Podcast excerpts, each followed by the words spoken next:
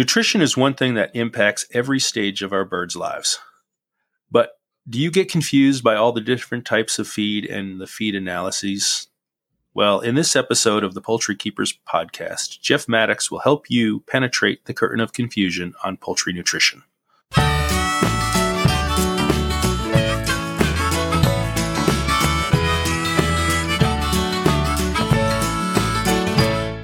Folks, Jeff Mattocks has a real gift for being able to take a complicated subject and simplify it so that it's easy for you to understand and apply.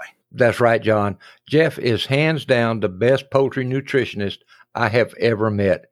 Not only that, he's also willing to work with small breeders like you and I, and that's a rare thing today. You know, Jeff and I originally recorded this presentation you're about to hear two years ago but it's just as relevant today as it was back then. So let's get rolling. Now, here's Jeff. I've been working poultry nutrition now for 26 years. I am unlike other poultry nutritionists who work for the large integrators. I actually work for the small farmers. So whether it's people with three chickens in their backyard or up to 10 or 15,000 chickens, but they're pretty much raising them outside, open air, moving them around in fields, more of a natural way of doing things. And I do a lot with the organic folks who prefer to, you know, keep their birds in an organic fashion. So coming at it from that standpoint, you know, we've always, I've always felt that if I overfeed the birds or give them more than what the bare minimum requirements are, that I can keep them healthier and they function better and they reproduce better and they're just all the all the way around more fun to have. You know, everybody knows it, you're, when your birds are healthy, they're a lot of fun. When they're not, you just you're pulling your hair out trying to get it under control. It's a pain. I'd rather pay for it ahead of time and try and keep them as healthy as possible than try and work from behind. You know, and, and I watch a lot of folks out there and they go to whether it's Tractor Supply or wherever their garden center, or their farm center is, and they're checking prices, right? They're not checking mm-hmm. the contents of the bag. They're not checking the nutritional levels. They're not looking at the ingredients in there, right? They're looking for 1695.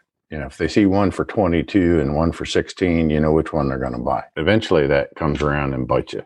I encourage everybody to read the tags, look at the nutrient levels, understand what you're reading. If you need help with that, reach out to me. You know, take pictures of the tags, email them to me, right? I'll tell you which one is full of garbage and which one is going to be the healthier choice for your chickens. And do this for a lot of folks, okay? So it's not a problem. I'd rather see people have good, healthy chickens than you know, the worst thing I do is open up Facebook and I go to a couple of different poultry groups and people are talking about this sick chicken and that sick chicken. Uh, it's just no fun at all. You know, it takes the fun out of raising chickens when, you know, when you go out to a group of sick birds. But, you know, you asked me to talk about nutrition a little bit, you know, going up through the different phases and, and kind of what to look for or what I'm, you know, what I'm formulating for. You know, first off, try and avoid byproducts. Okay you know, uh, byproducts are put in feeds to keep, to make them cheaper, but people don't understand they have no nutritional value. They're not adding anything to that feed for the bird.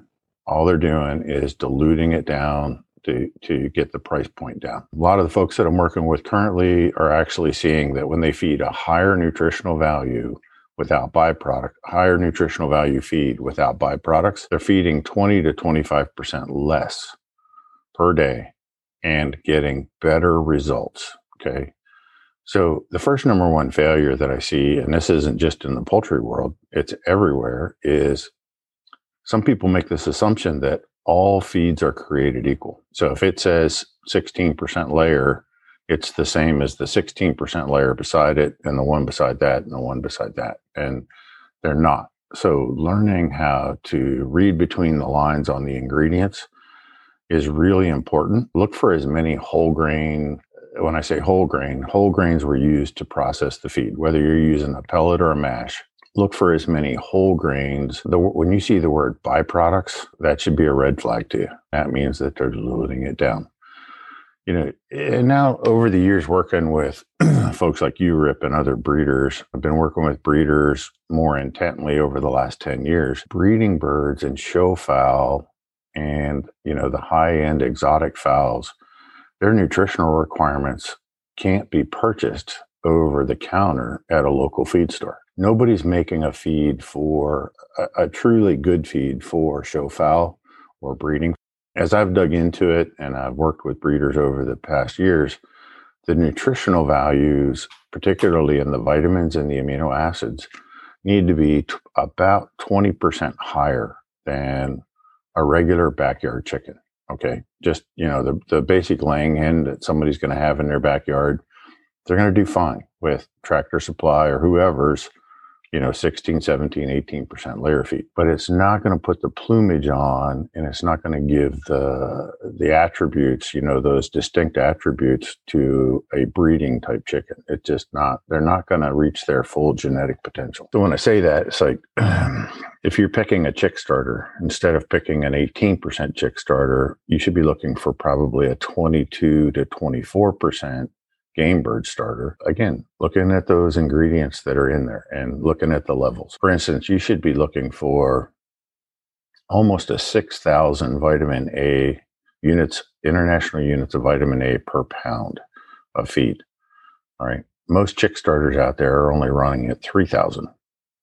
So it's about half of where it needs to be. The fowl that we're talking about today develops slower than the commercial birds they're not made to be, you know, finished in eight weeks. They're not, you know, they're just a different breed. Their feed intake is actually a lot less than a lot of the commercial or domestic fowl out there. So we have to get more per bite than, you know, for our type of chicken or our type of fowl, we have to get more per bite than what most feeds are offering out there. So pretty much all the way through each one of the feeds, we want to run at between five and 6,000 international units of vitamin A. I'd like to have 1,500, actually 2,000 international units of vitamin D. These are things you can look at on the tag. These are required by law to be on a tag.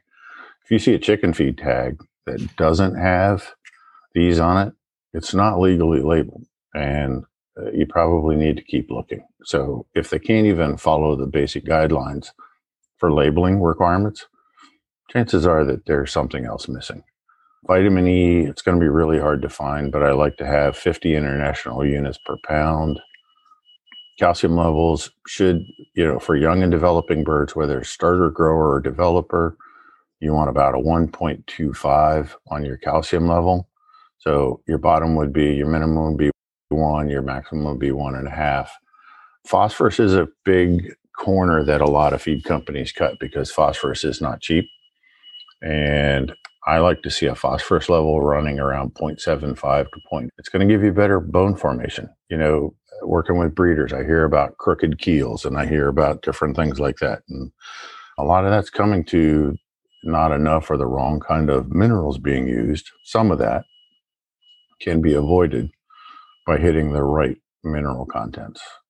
You know, then you roll into your amino acids. Some are going to guarantee they have to guarantee methionine and lysine. Lysine uh, on a on a show or breeder fowl should be at 1.1, and the methionine level should be 0.45 or higher. Actually, I like 0.5.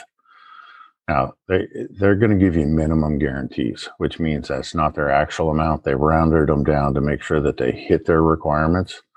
So chances are they're going to be about a half a not a half a percentage point but they're going to be about 10% higher than what's actually on the label just to give them some protection.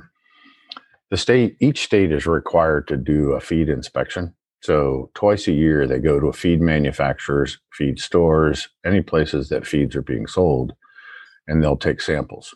Sooner or later you're going to see this little white sticker on the side of the bag you bought that says uh, sampled by the state of Florida in your case, or st- whatever state you're in. That's going to happen. And, you know, the states have a little bit of a quality control guarantee built in for testing to make sure that things are being done right. And that's that's a good thing. So starter feed, depending on how it's put together and hitting those amino acids I just talked about, for sure want a 22, 23, 24. Now, the variation on that protein that I is how heavily plumaged is the bird. So if you have more of the exotics with a lot of plumage on them, right? Or you need better feather. Look at the methionine level because that's going to be your key driver for, you know, how that feather turns out. But also total protein is going to make a difference. Now don't go crazy. When I say total protein, that doesn't mean I want you to run out and buy some 28% game bird starter because too much protein is just as bad as not enough the kidneys of the bird has to process all excess protein through the kidneys.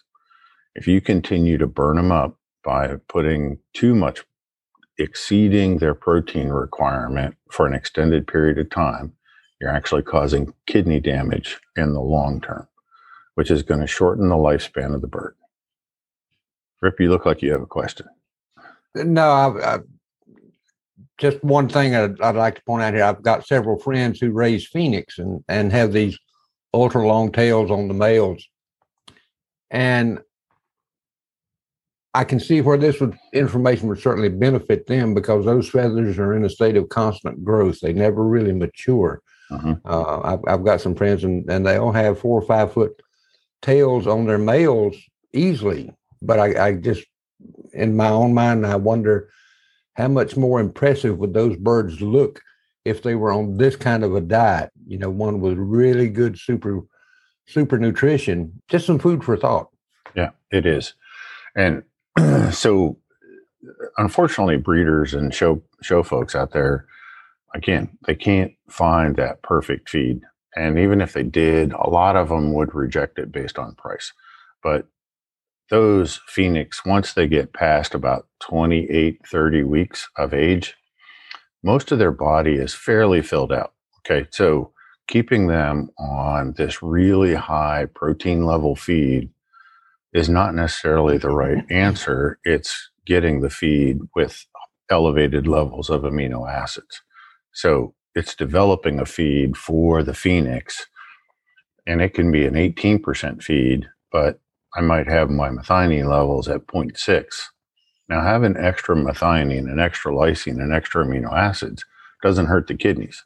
Okay. It, it at that point, it's not going through the body as a protein and it's easier for the body to utilize as an amino acid. So, and even the large commercial, you know, the Perdue's, the Pilgrim Prides, et cetera, the Tysons of the world, you know, they're reducing protein levels in their chicken feeds and they're putting in amino acids to get the desired results.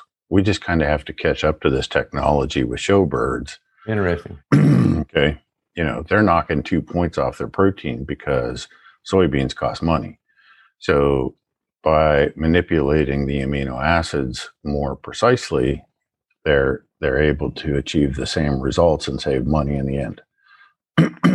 and the same could be said for you know breeding and show fowl. You know if we if we could find feed manufacturers to work with us but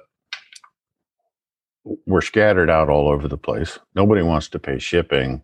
You know I, I could go to a feed mill here in pennsylvania and say hey can you make this show fowl feed for me? Yes sir. Make it for you but then till i ship it to florida and i add four or five dollars a bag for shipping you know, you get it down there, and, and if I came to you and Rip said, "Hey, I have the perfect show feed," if you didn't know me from Adam, and I said it's going to cost you thirty-two dollars a bag, you're going to be like, "What? I can go down the street and buy, you know, twenty dollar feed, right?" I've heard that a lot too. Yeah, right, and I hear it all the time. Right, it's like, you know, it, there can't be that much difference between your feed and what I can buy down the street for ten dollars a bag less. Well, yeah, there actually can. And there's different levels of feed that you have to be considerate of, right? So there's some birds in your flock that may never go for show. They may never go to the fairgrounds. They may never go to a poultry show. You're keeping them back for brood stock because they're good. You like them. You know, they make a difference. And then, you know, you've got that 20% that are going to go with you to, to show 20, 25%. Do they necessarily need to have the exact same feed? No, they probably don't.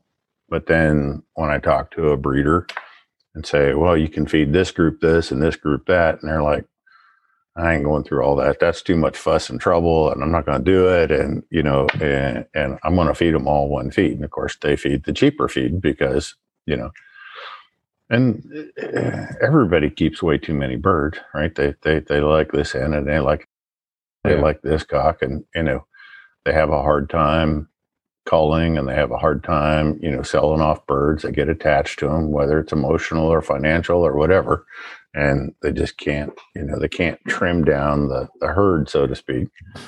But, you know, for pretty much all, I work with all livestock, and kind of a basic rule of thumb is to call out 10 to 20% annually at your most expensive time of year to feed them right you need to go through look hard make the make the hard judgment calls and whether you sell them or or whatever you do but calling the calling them back down to a set number is very beneficial.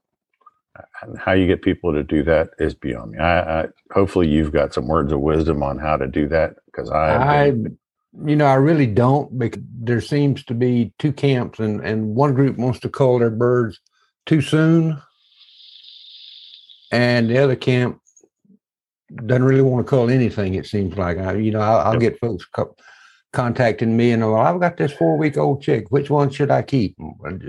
How do I know that they're not mature? Yep, you can't uh, tell at four weeks. From sitting around listening to circles, you know, you can actually do a, you can probably do an initial call looking for defects at, at around eight weeks. It's pretty hard to do it much before eight weeks. Mm-hmm. Then you have a second selection somewhere between 12 and 16 weeks then pretty much after that, you're going to ride it out for close to a year to see how the bird fully develops, right? Yes, but and and some of those slow to mature breeds like Jersey Giants, you may be looking at two years before what you see is what you've actually got. Right.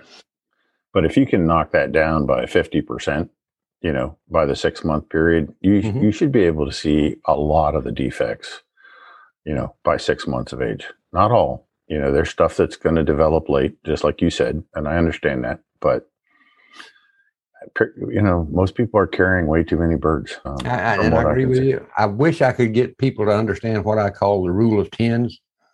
For every ten chicks you hatch, you're going to get one that's really decent enough to keep and move your program forward.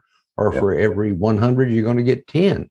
Yep. But and and some folks just can't well, a friend of mine says if we if we all ate our, we'd be in a lot better shape. well, there's other people out there with backyard chickens that would love to have your. Right? Yes. You you can still sell them to people in the neighborhood that aren't going to show and compete against you, right? Just put an ad on Craigslist, Facebook Marketplace. It, it's not that hard. You know, they're out there, and if you get your hatching around to the right time of year, you know, first of April, everybody's looking for chicks for their backyard. So mm-hmm. If you can get your timing right to get your hatches off and do that initial call, you know, by the first of April, you will have no problem selling them whatsoever. I just see people trying to keep way too many chickens and then they complain about their feed bill. And I'm like, well, why do you have so many chickens? You know, I'm working with a a lovely lady down in Texas right now. She had over 300 chickens in her yard. She wasn't focused on any one particular breed. She was just kind of all over the place because she loved chickens. And I'm like, all right, so you need to make this decision. Are you going to be a breeder? Or are you going to just have chickens? Because you can't do both. Okay. Right. You, you need to make the hard, conscious decision of, and I said, I'm, I'm fine with either one. Uh, you, you you need to decide what works for you, but you can't keep a bunch of yard birds around for entertainment and try and be a serious breeder at the same time. There's too many risk involved. There's too many cost involved, and you, you just got to get you just got to narrow it down and focus on something. So, and she is, and yeah, it, it was a it was a rough night when she called a third of her birds and you know sent them all off to be oh, sold. Yeah. But know, she sees the light at the end of the tunnel and it, it'll get better. But Jeff, if you would talk a little bit about the various stages our birds go through from chicks to growers to yep. to adults, and and what should our folks be looking for, nutritionally speaking, for? And we'll just start with day old chicks. Yep, day old chicks. I started on that road, 22, 23 percent protein. Make sure that those amino acids are where I talked about earlier on lysine, 0.5 on methionine. Try and look for the higher vitamin levels, right? The, the most you're going to find on the shelf is about 4,000 international units per pound. It's okay. That's a good starting point. You know, we can look at adding supplements to that if we need to. That those numbers stay the same all the way through the rearing stage.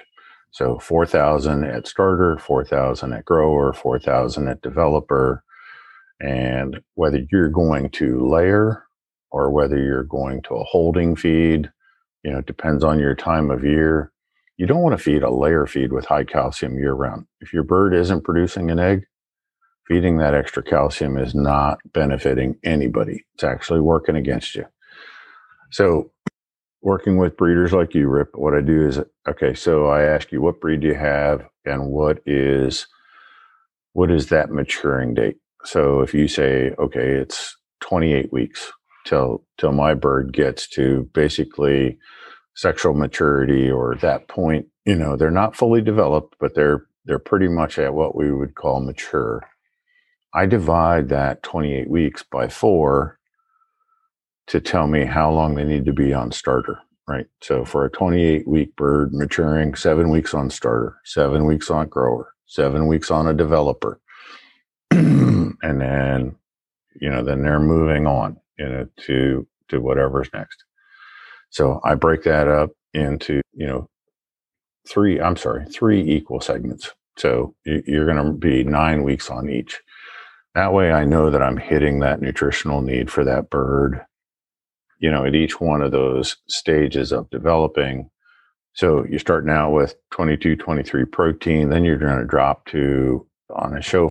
I would want to be no less than 18 to 20 on a grower feed developer feed is going to be 16 to 18% protein without the high calcium. Okay. And that's, again, focus on better amino acid levels. That's where your feather is coming from. That's where your body development's coming from.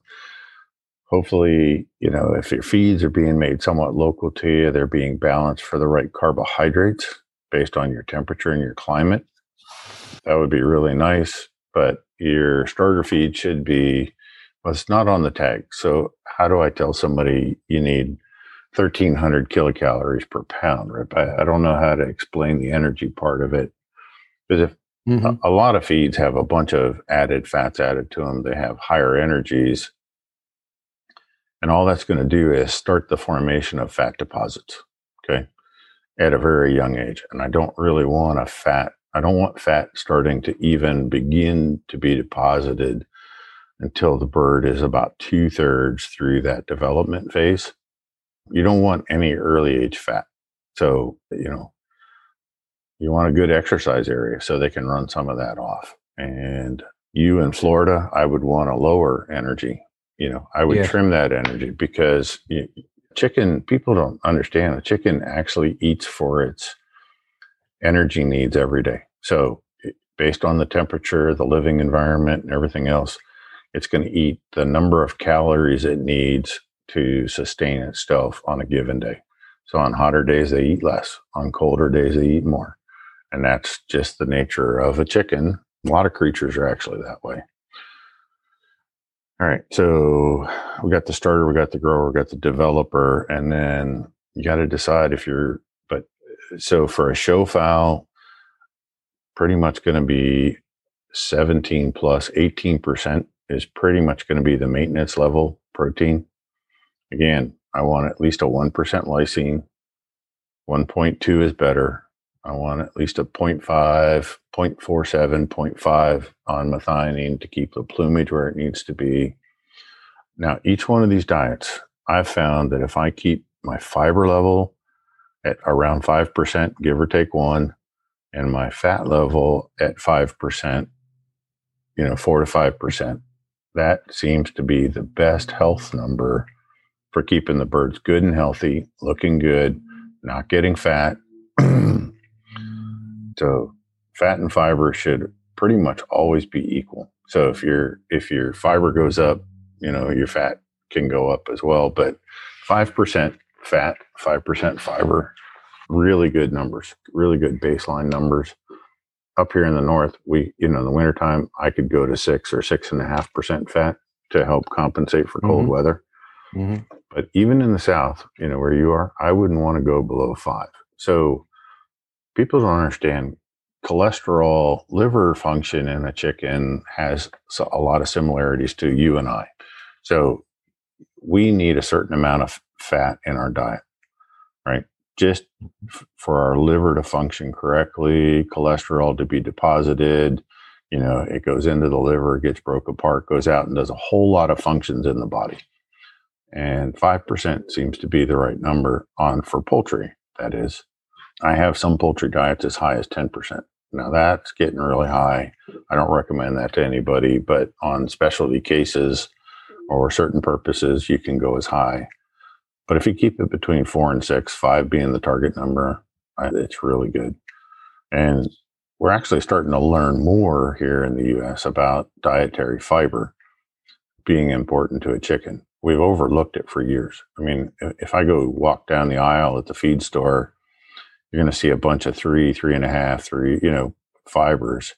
And a mm-hmm. lot of that fiber is actually coming from very soft fibers like wheat middlings that, that don't have any structural density to them.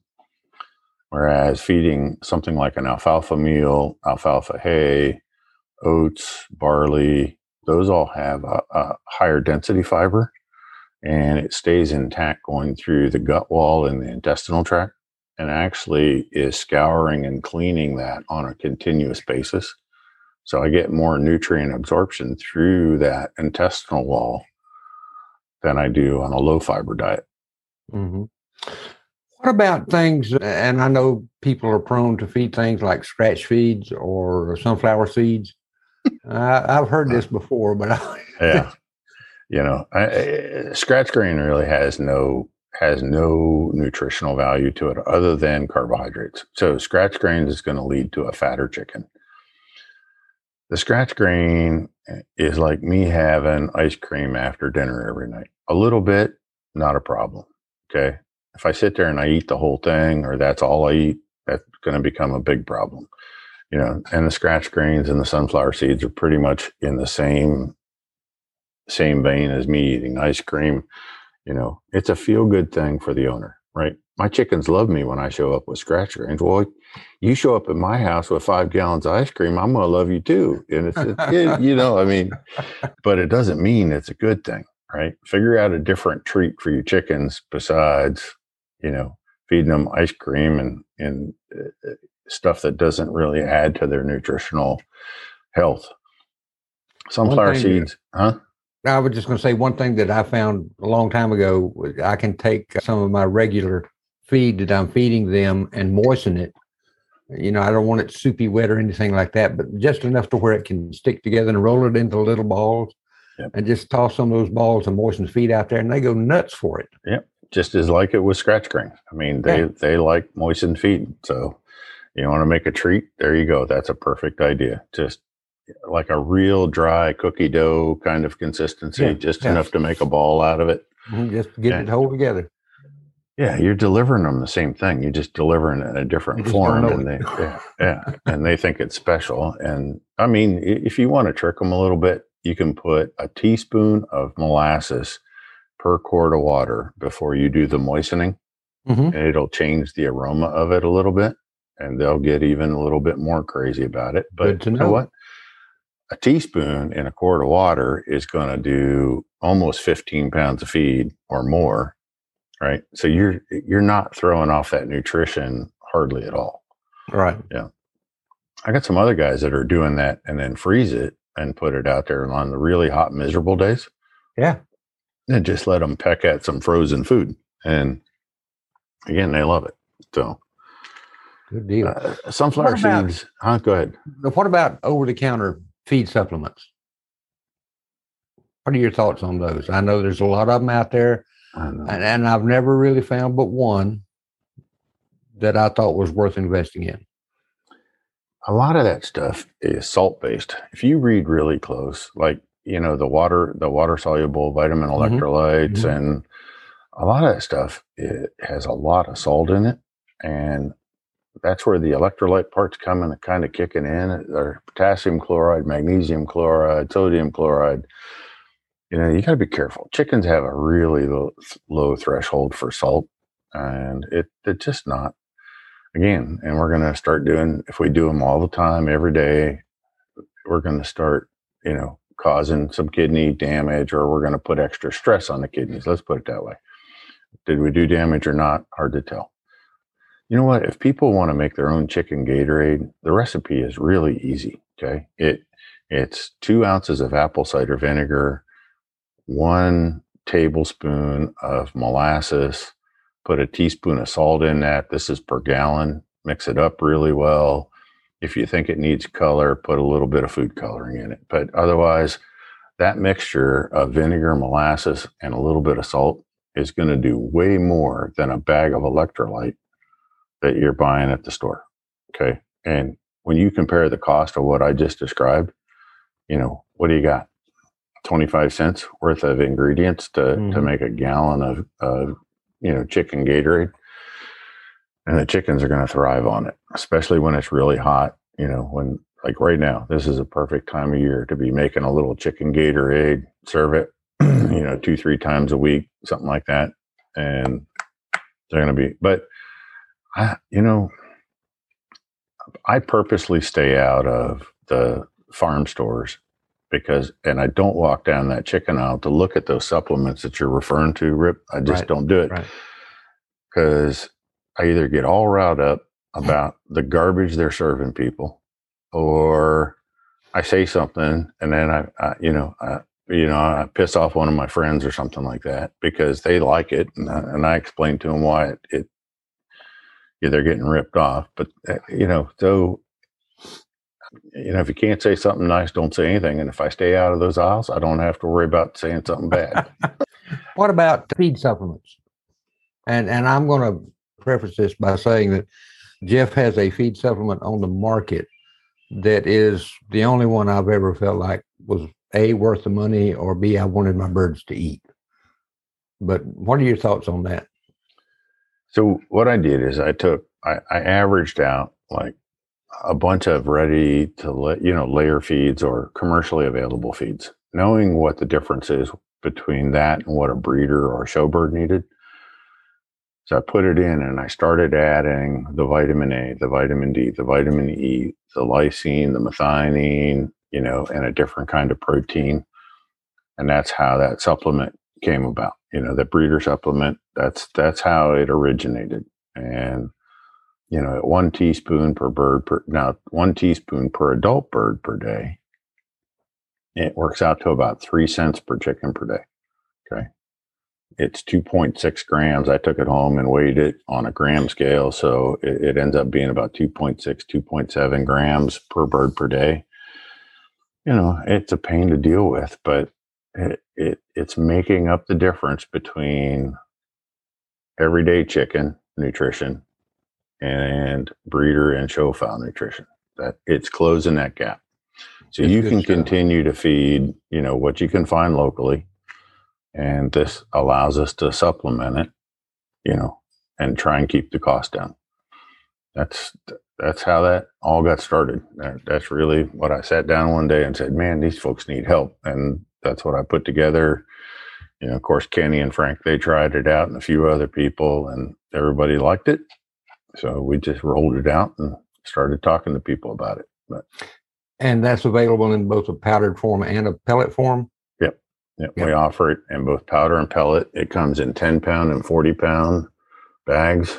When they call in or they contact us, you know, we we have a shipping price regardless of where you're at. And in all 50 states, we can ship it Thanks, Jeff, for sharing your knowledge. Jeff will be sharing more information with us in future episodes of the Poultry Keepers podcast. So be sure to subscribe to this podcast so you won't miss a thing. If you're interested in the Poultry Show and Breeder Supplement Powder, a 10 pound bag is $49 and can be ordered directly from the Fertrell Company, and that does include shipping. If you want to learn more about poultry nutrition, you need to get yourself a copy of Jeff's latest book, Niche Poultry Feeding and Management. It features an expanded information on feeding heritage and show poultry. And I guarantee it's a book you'll refer to often, and that can also be ordered from Fertrell. You're going to find links to the products we just talked about, as well as email addresses for our show and Jeff's email if you want to shoot him a question about poultry nutrition. That's one thing I love about Jeff. He's always there to help us. John, I think this about covers it. But before we go, I want to thank the listeners for joining us for another episode on the Poultry Keepers podcast. Folks, until next time, keep learning and enjoying your birds and make sure to keep them scratching and pecking. So long.